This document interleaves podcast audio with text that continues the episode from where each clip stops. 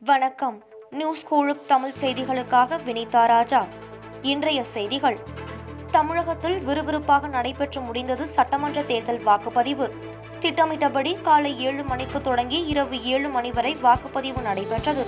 பனிரெண்டு நேரமாக நடைபெற்ற வாக்குப்பதிவு அமைதியாக முடிந்தது. பெருமளவில் அசம்பாவிதங்கள் சண்டை சச்சரவுகள் எதுவுமின்றி நடைபெற்றது வாக்குப்பதிவு. முழுக்கவச உடையில் வந்து வாக்கு செலுத்திய திமுக எம்பி கனிமொழி. கொரோனாவால் பாதிக்கப்பட்ட திமுக எம்பி கனிமொழி முழுக்கவச உடையில் வந்து தனது வாக்கினை செலுத்தினார். விருதுநகர் மாவட்டம் மைலி கிராமத்தில் பெரும்பாலான மக்கள் வீடுகளில் கருப்பு கொடி கட்டி தேர்தலை புறக்கணித்தனர். கால்வாய் பிரச்சினைக்கு தீர்வு காண வலியுறுத்தும் விதமாக வீடுகளில் கருப்பு கொடி கட்டி தேர்தலை மைலி கிராம மக்கள் புறக்கணித்துள்ளனர். சுமார் முன்னூறு ஓட்டுகள் கொண்ட கிராமத்தில் வெறும் பதினெட்டு ஓட்டுகள் மட்டுமே பதிவாகியுள்ளதாக கூறப்படுகிறது.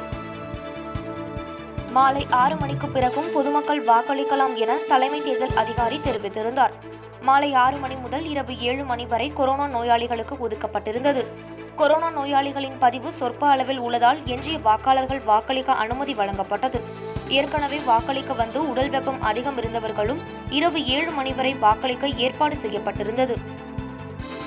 இதுவரை இல்லாத வகையில் கொரோனாவின் வேகம் அதிகரித்துள்ளதால் பதினெட்டு வயதுக்கு மேற்பட்ட அனைவருக்கும் தடுப்பூசி போட நடவடிக்கை எடுக்குமாறு ஐஎம்ஏ எனப்படும் இந்திய மருத்துவ சங்கம் பிரதமர் மோடிக்கு கடிதம் அனுப்பியுள்ளது.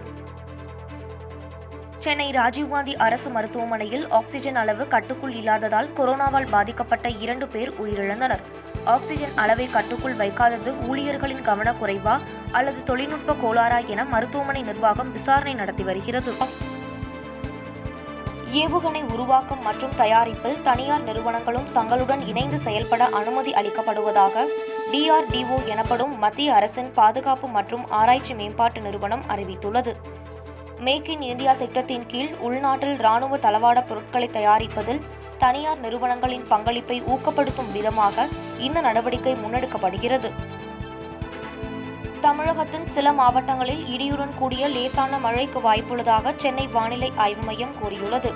குமரிக்கடல் பகுதியில் நிலவும் வளிமண்டல சுழற்சி மற்றும் உள் கர்நாடகா வரை நிலவும் காற்றழுத்த தாழ்வு நிலை காரணமாக குமரி நெல்லை கோவை தென்காசி மற்றும் நீலகிரியில் இடியுடன் கூடிய லேசான மழை பெய்யும் என சென்னை வானிலை ஆய்வு மையம் தெரிவித்துள்ளது. மேலும் புதுவை மற்றும் காரைக்காலில் வறண்ட காலநிலை நிலவும் என்றும் ஏழு எட்டாம் தேதிகளில் மாநிலத்தில் வறண்ட காலநிலையும் ஒன்பது மற்றும் பத்தாம் தேதிகளில் ஓரிரு இடங்களில் இடியுடன் கூடிய லேசான மழையும் பெய்யக்கூடும் எனவும் தெரிவிக்கப்பட்டுள்ளது.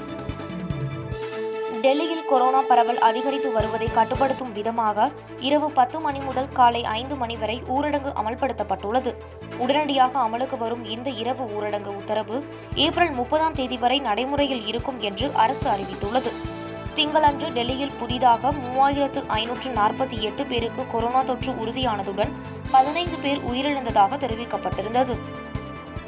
இந்தோனேஷியாவின் லெம்பாட்டா தீவில் நிலச்சரிவில் சிக்கியவர்களை மீட்கும் பணிகளை அதிகாரிகள் தீவிரப்படுத்தியுள்ளனர். இந்தோனேஷியாவை தாக்கிய செரோஜா சூறாவளியை தொடர்ந்து பெய்த கனமழையால் பல பகுதிகளில் வெள்ளமும் நிலச்சரிவும் ஏற்பட்டுள்ளது. வெள்ளம் மற்றும் நிலச்சரிவில் சிக்கி இதுவரை நூற்றி இருபத்தி எட்டு பேர் உயிரிழந்துள்ளனர். சிக்கிம் மாநிலத்தில் நேற்று இரவு எட்டு மணி அளவில் மிதமான நிலநடுக்கம் ஏற்பட்டது. இந்தியா பூடான் எல்லையில் ஏற்பட்ட நில அதிர்வு ரிக்டர் அளவுகோலில் ஐந்து புள்ளி நான்காக பதிவானதாக தேசிய பூகம்ப ஆய்வு நிறுவனம் தெரிவித்துள்ளது. இதனிடையே அசாம் பீகார் மற்றும் மேற்குவங்கம் ஆகிய மாநிலங்களிலும் நில அதிர்வு உணரப்பட்டது. இத்துடன் இந்த செய்தி தொகுப்பு நிறைவடைந்தது. நன்றி வணக்கம்.